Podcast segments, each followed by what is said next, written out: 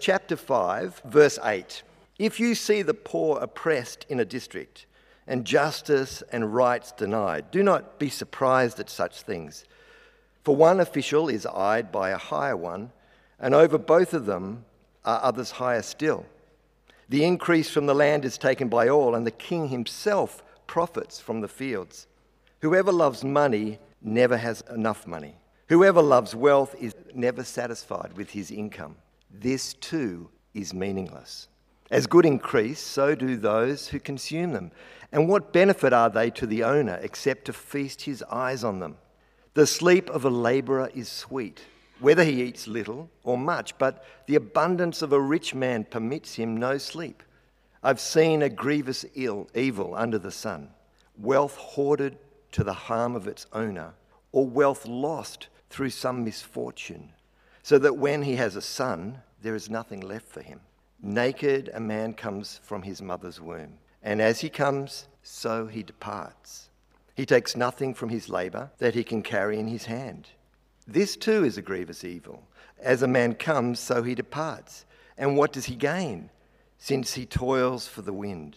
All his days he eats in darkness, with great frustration, affliction, and anger. Then I realised that it is good and proper for a man to eat and drink, and to find satisfaction in his toilsome labour under the sun during the few days of life God has given him. For this is his lot. Moreover, when God gives any man wealth and possessions and enables him to enjoy them, to accept his lot and be happy with his work, this is a gift of God.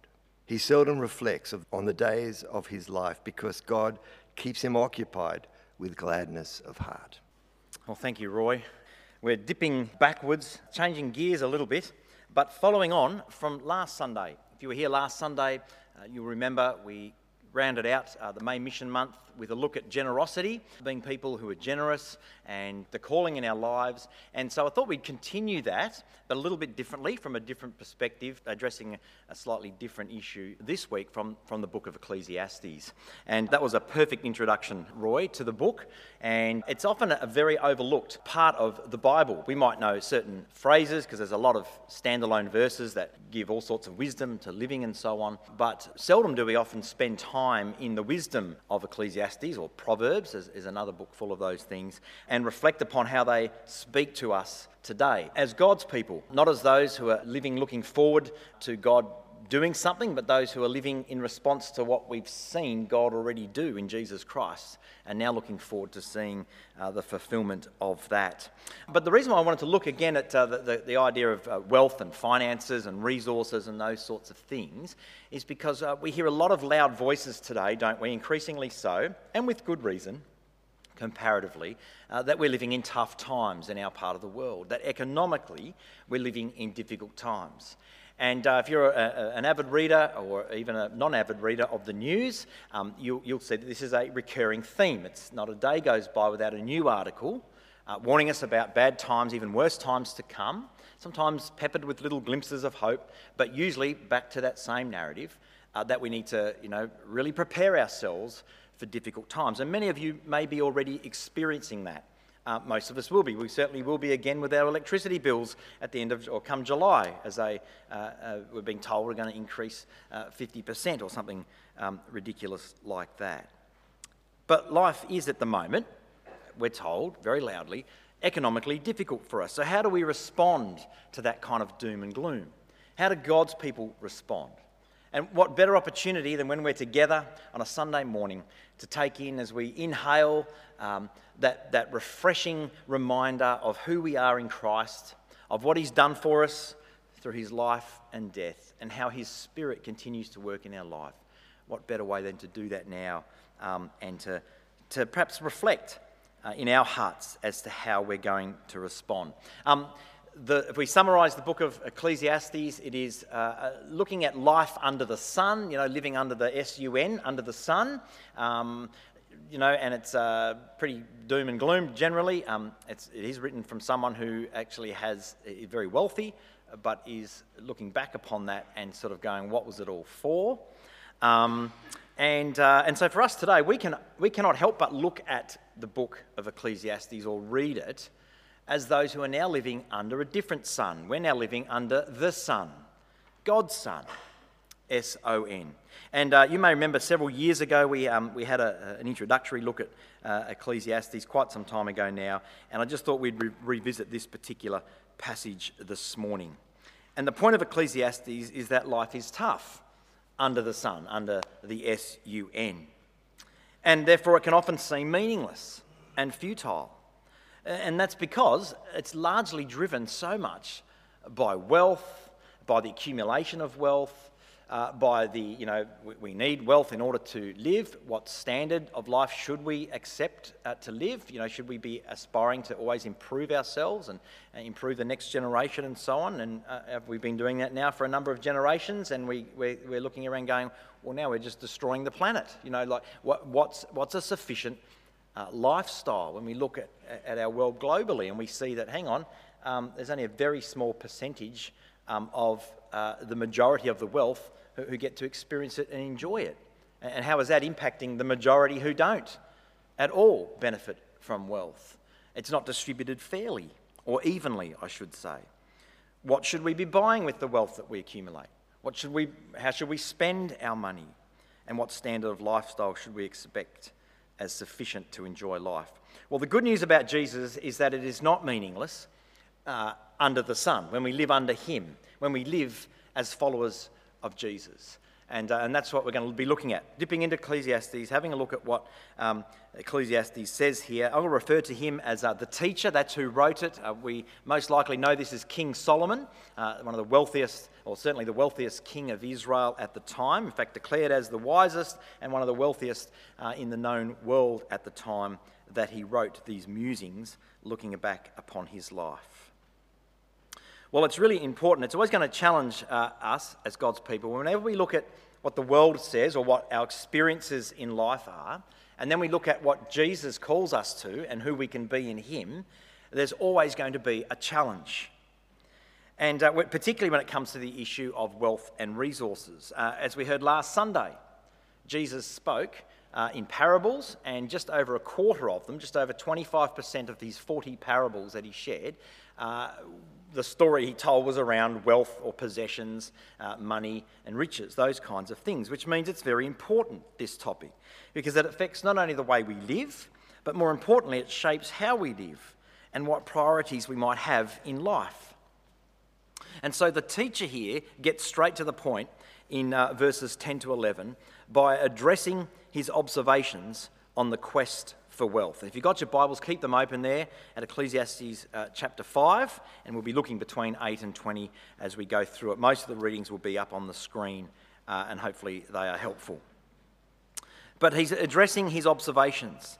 And these are things that he pursued most of his own life, the teacher, King Solomon. And throughout this passage, we encounter two different groups of people. We encounter the rich, and we encounter the poor, which is kind of how most of us perhaps see the world, right? You know, just loosely, just generally.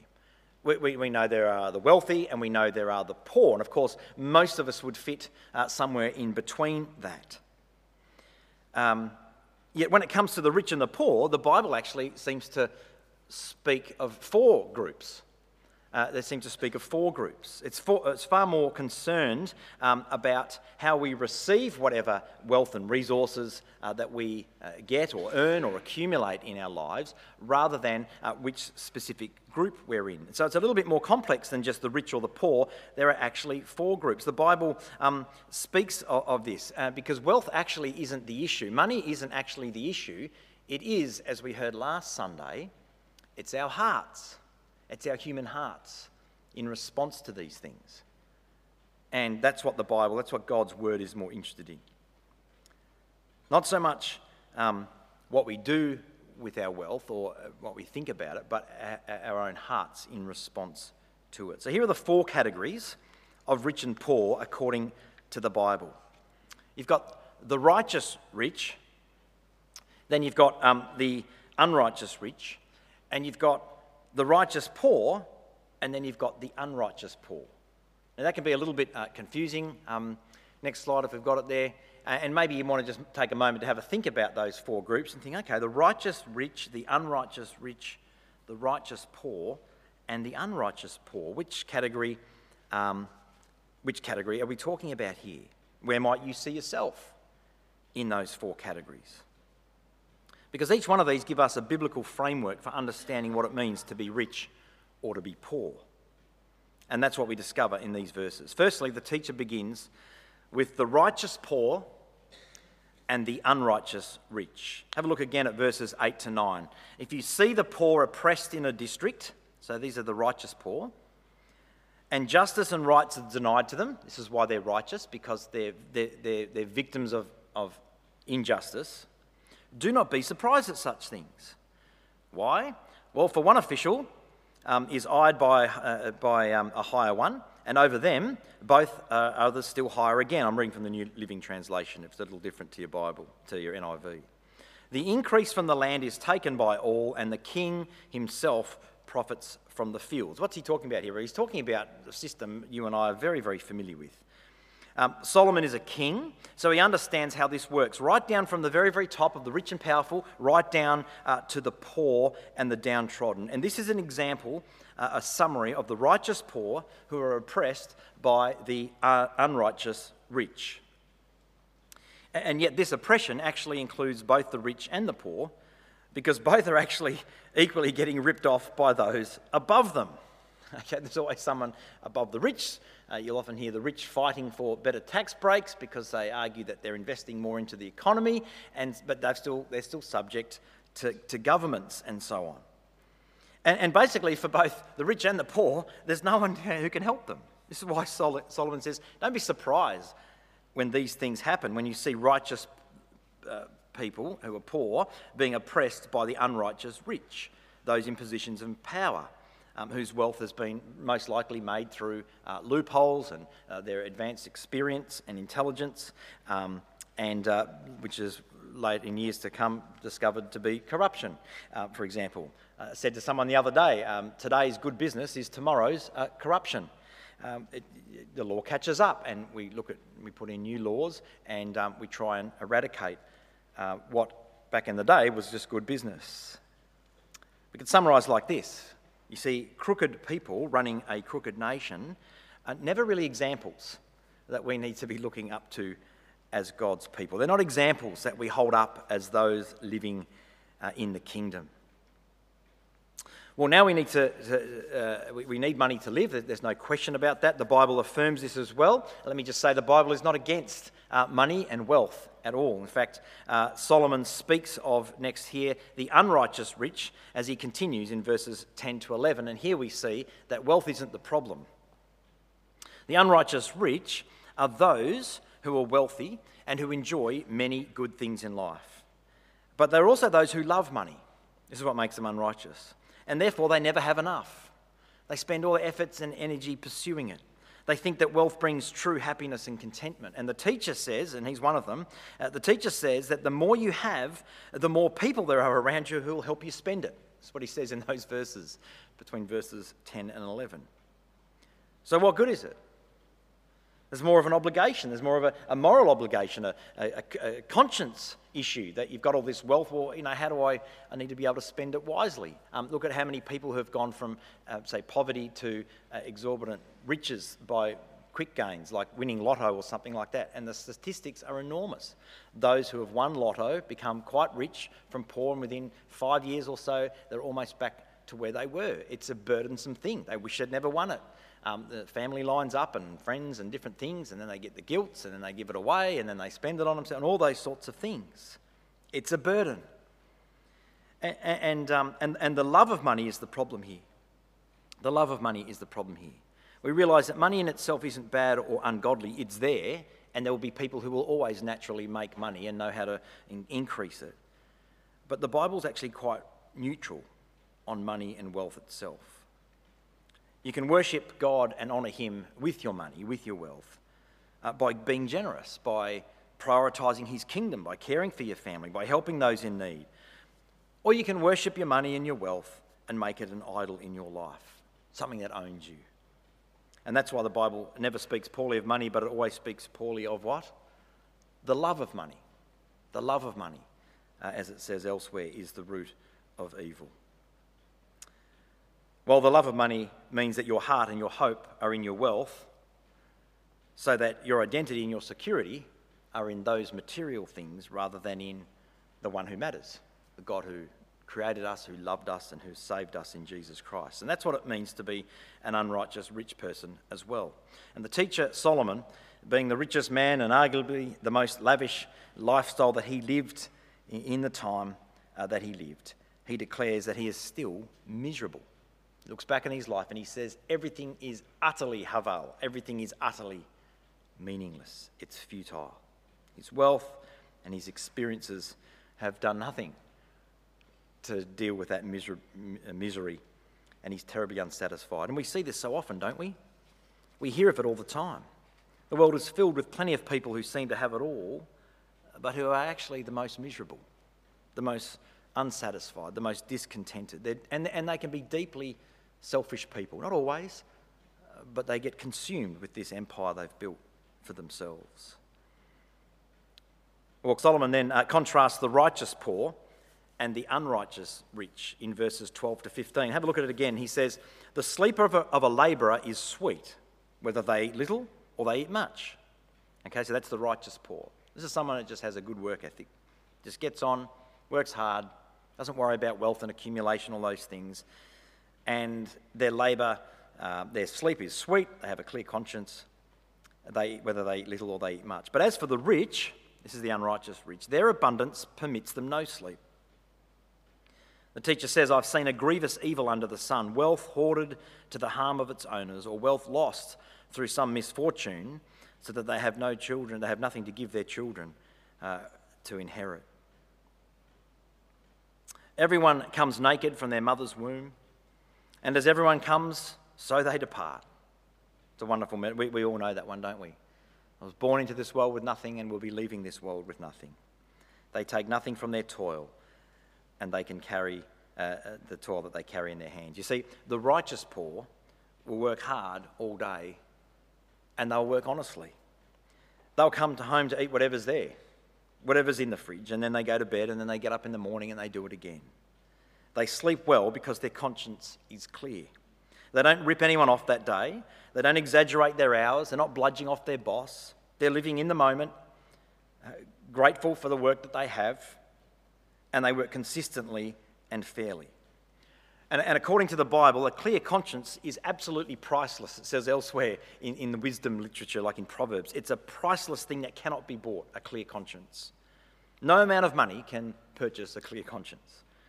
Those with a clear conscience can live with themselves, and, and they sleep really well at night. They're not scheming, they're not planning, they're not collecting, they're not hoarding. I don't know if you've ever seen um, some of those hoarding T V shows, those reality T V shows. Uh, occasionally I sort of, you know, maybe stop for a moment on, on going through the channels and you might see one. They're incredibly sad, aren't they? Aren't they sad stories? And shocking, shocking kind of lives. And it's, it's astounding looking from the outside as to how someone gets into that situation. But even the fact that they needed outside intervention, while in the situation, they didn't even realise how trapped they were. In fact, often in the documentaries and the reality T V shows, they're just, they're talking and explaining why that mess is there and why they haven't moved it and why it's gotten feral and health, uh, a massive health risk. They can actually rationalise it. it. There's a real, a real uh, sickness there, isn't there? Well, the teacher reminds us well that you came into this world naked and you're going to leave exactly the same way, nothing in the bank account. So when all's said and done, life is almost like a trip around a cul-de-sac, isn't it? We start out and we come back. I told you, Roy warned us, it's a dark, this is a dark book. It's written from a dark place. You can't take anything you've accumulated with you, and if you store up your treasures on earth, well, there's not one safe place to put it in.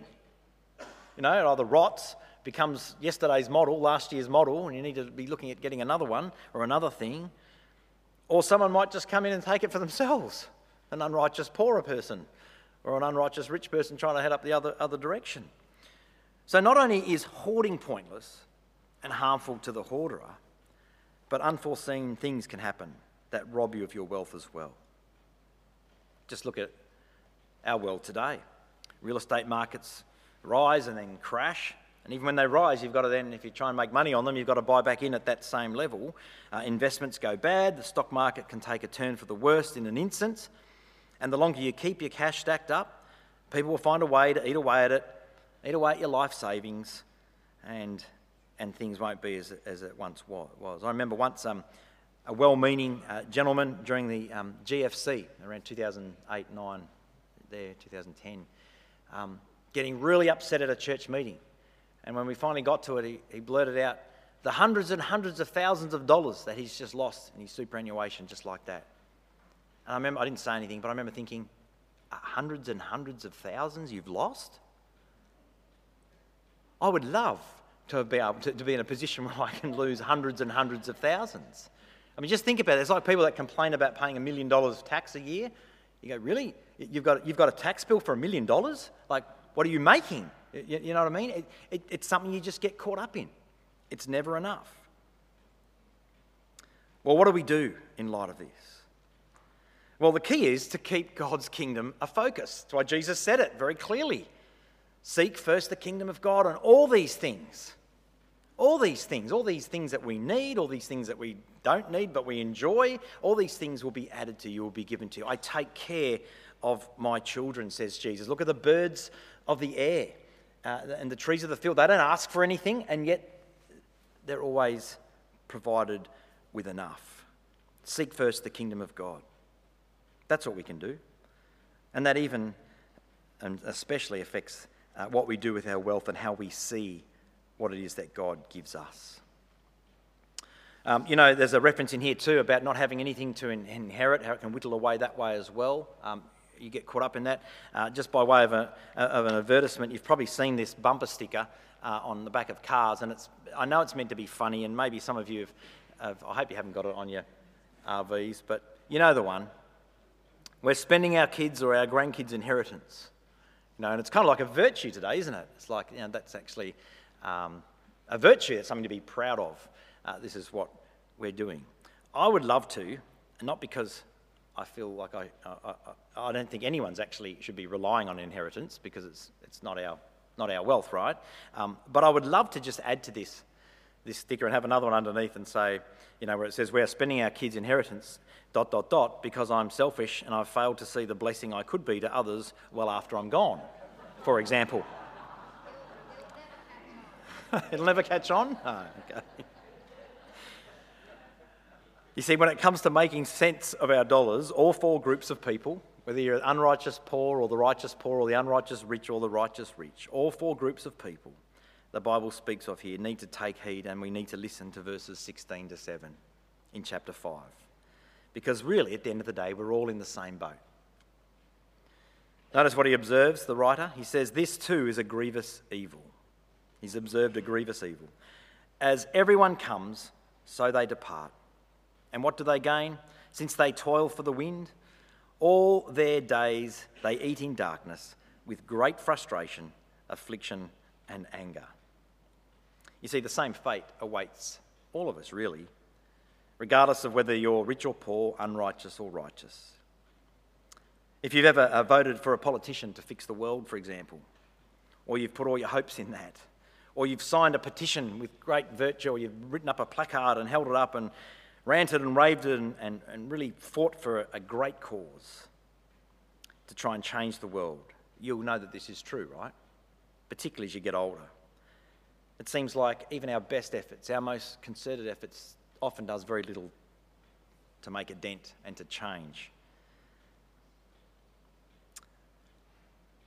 Well, when it comes to the rich and what they do with their wealth, the unrighteous rich, it's a powerful thing. They take without giving back. They use people for their own gain, and they don't serve the needs of the masses who put them in power.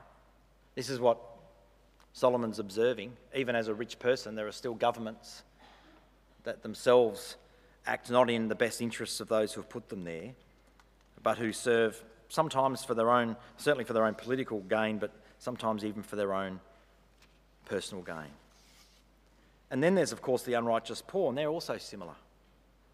They do little to change the world because right from default, they live with this mentality that they are actually entitled to something they don't have. and they're, for the most part, not willing to take responsibility or to stop and think about what they can and can't be doing perhaps, or needn't be doing, what they can be doing to, to, to, to work on that. They're often victims. They're waiting for someone else to come and fix the problem. It's someone else, else who's got all this stuff, and they often assume they've just got it because they haven't worked hard for it, they've just got it, and therefore they owe it to them, as the unrighteous poor, uh, to fix their problems. Their contribution to the world is very little because they always take, they always consume, and even they, in their horrible position, aren't thinking about how they can contribute and give and be generous and serve others. So what's being said here? God's saying something here through Solomon, and what he's showing us this morning is that whether you're rich or whether you're poor, whatever it is that we're pursuing in life out of our own strength, out of our own sense of entitlement, out of our own um, self-confidence and pride in what, we, what we're capable of and what we can achieve, is foolishness and it's misery. And he goes one step further and describes it as a grievous evil. So what's the solution? What's the way forward of, as God's people? How might we make sense of this? Well, sometimes God has to, first of all, crush, squash, annihilate that vision that we might have, or those understandings that we might have, in order so that we might capture again his vision and his purposes. And that's why Ecclesiastes, written by a wealthy, high-achieving king of Israel, is often so depressing. And our advantage is that we can learn from his hard-learned wisdom and the mistakes that he's made, which is, of course, the wisdom of God. And that's what God's done here. That's what God does in this, this message. He says it doesn't matter who you are, whether you're in those two categories or in those four, any of those four categories. That's not the vision I want you to have. I have a new vision. And particularly for those in Christ, living under the, the capital S O N, the Son, Jesus Christ. What does that good life look like? Well, have a look at what he says in the last three verses, verses eighteen to twenty. This is what I've observed to be good, that it is appropriate for a person to eat, to drink, to find satisfaction in their toilsome labour under the sun, during the few days of life that God has given them, for this is their lot. Moreover, when God gives someone wealth and possessions and the ability to enjoy them, to accept their lot, and to be happy with their toil, this is a gift from God. They seldom reflect on the days of their life because God keeps them occupied with what? Not the pursuit of more things or the whinging about not having things, but with gladness of heart. That's that joy that can only be found in Jesus. That peace, that contentment, that satisfaction in God and his presence and his provision. So what's the answer to living life well under the sun, both under the sun and under the Son Jesus? Well, whether rich or poor, live a righteous life with God by the mercies of his grace. That's our take-home message this morning. Whether rich or poor, live a righteous life with God by the mercies of his grace. You see, each one of us, as we started our service off this morning, we're reminded again that, we're, that we are sinners, that we once had a, an unrepayable debt to God. And death was the only appropriate judgment that we rightly deserved. But thankfully, Jesus came from glory, as we sung, and he came into poverty. He came from riches, and he came uh, to humility to pay our debt to God. He forgave that debt by his death and resurrection. And, and Jesus is now, as he's returned uh, to that glorious rightful place that is his and his alone, to the throne of God, to the right hand of the Father, he's preparing a place for us in his kingdom. And that is our ultimate reality. That's what we not only look forward to, it's what we know we live in now, even if just for a part. Even in, in the midst of all the things that go wrong and all the dissatisfactions, we know that we can and are living in God's kingdom right now. The Bible describes it elsewhere as like seeing things, like seeing the kingdom like through, through a cloud, a foggy cloud, but, but every now and then it, we see glimpses of it. Seek first the kingdom of God. Now, seek first the kingdom of God. One day, that'll be the only reality that any of us, all of us, by faith in Jesus, will know, experience, and live in. Well, what part... Um, Or what life, a righteous life under the sun, what does it look like? Here's a list that we can learn from Solomon. It's quite a simple one. Eat, drink, enjoy your work, accept your lot in life, where it is you are, make money if you can, enjoy your health, enjoy your life, and move on from past hurts. That's how we summarise those verses that, that Solomon concludes. A righteous life, according to the Bible, is intensely practical, isn't it? And all of these things, all of these things can be fully experienced and they can be enjoyed through the power of the gospel, through Jesus Christ. That's how we look back at Ecclesiastes from this side of the cross. For us, our default human condition is, is to go life alone, right? It's to eat, drink, and be merry. That's how, that's how um, for want of a better term, those outside of Christ, that's how the world we live in, um, those just living, you know, doing whatever's in their heart, whatever feels right, eat, drink, and be merry, for tomorrow we shall die. That's the kind of, that's actually the epitome of the meaningless life. That's not what Solomon's saying here. We get into more trouble when we eat, drink without God, when we go to work without God, when we aspire to be something that we think we should be without God, that we live a life that God never intended for us to live by loading ourselves up with this ridiculous workload that we can't carry in an effort to make really more money or to get more stuff or to spend more years perhaps wallowing in self-pity at what we don't have. Because no matter how hard we seem to work, we never seem to get anywhere. We're just as equally dissatisfied as a successful, wealthy person outside of God. But in either case, the results are that our lives are ruined, right? We rob ourselves of good health and we waste the precious energy that we have when we live in the shadows of the past rather than being content and satisfied in the present. And we sing it often, don't we? I trust you believe it, that God is a good God. God is a good, good Father, and he wants good things for his children. He wants good things for his children. He will give us good things. He has a good plan for us, and he has good things to give us, and he wants us to enjoy those good things, even if we're living in a world that's messed up and and, and, and confusing and we can't, we can't figure things out. That's what he wants us. Uh, that's how he wants us to live. We're to eat with him. We're to drink with him. We're to experience his presence in our places of work, no matter what it is we're doing. Um, and and we're, we're to accept our lot in life with contentment, living in the moment. And out of this, we can make our money and we can enjoy health if we're given it. And, and we can find some good times in life, but only if we're willing, willing to move on from all the things we can complain about and, and things that we didn't want in our lives. Um, I heard it said once by someone that um, human beings, we can be like archaeologists, right? We've got this amazing ability and skill uh, to dig up a painful past, to look at it carefully again in detail, to dust it off, uh, you know, to hose it down, to hold it up in the light, to examine it, to pore over it. Instead, what we should be doing uh, is to not be haunted by the past, but actually to live in the moment and squeeze every last drop out of it we can, knowing that this is a good life that God has given us, knowing that this is a good life, just knowing him, regardless of what it is we have or don't have. In this life, pain is inevitable, but misery is a choice. Pain's inevitable, but misery is a choice. And there's no point in brooding over the past. I want to encourage us all this morning as a church from God's word here. If that's you, if you're someone who's worrying about the past, if you're someone um, who's concerned about it, whether it's the recent past or the distant past or anything in between, or things that you've said or not said or done and not done, that's not the life God has for you. He wants you to practice your uh, presence with him in the moment, right in the here and now, and look forward to that glorious day where the inevitable pain in life will be gone once and for all. The key to the present is actually to let go of the past, isn't it? To let go of those things which drag us down, that rob us of joy, rob us of contentment and peace. None of the past has any future with Jesus because he's put it to death on the cross.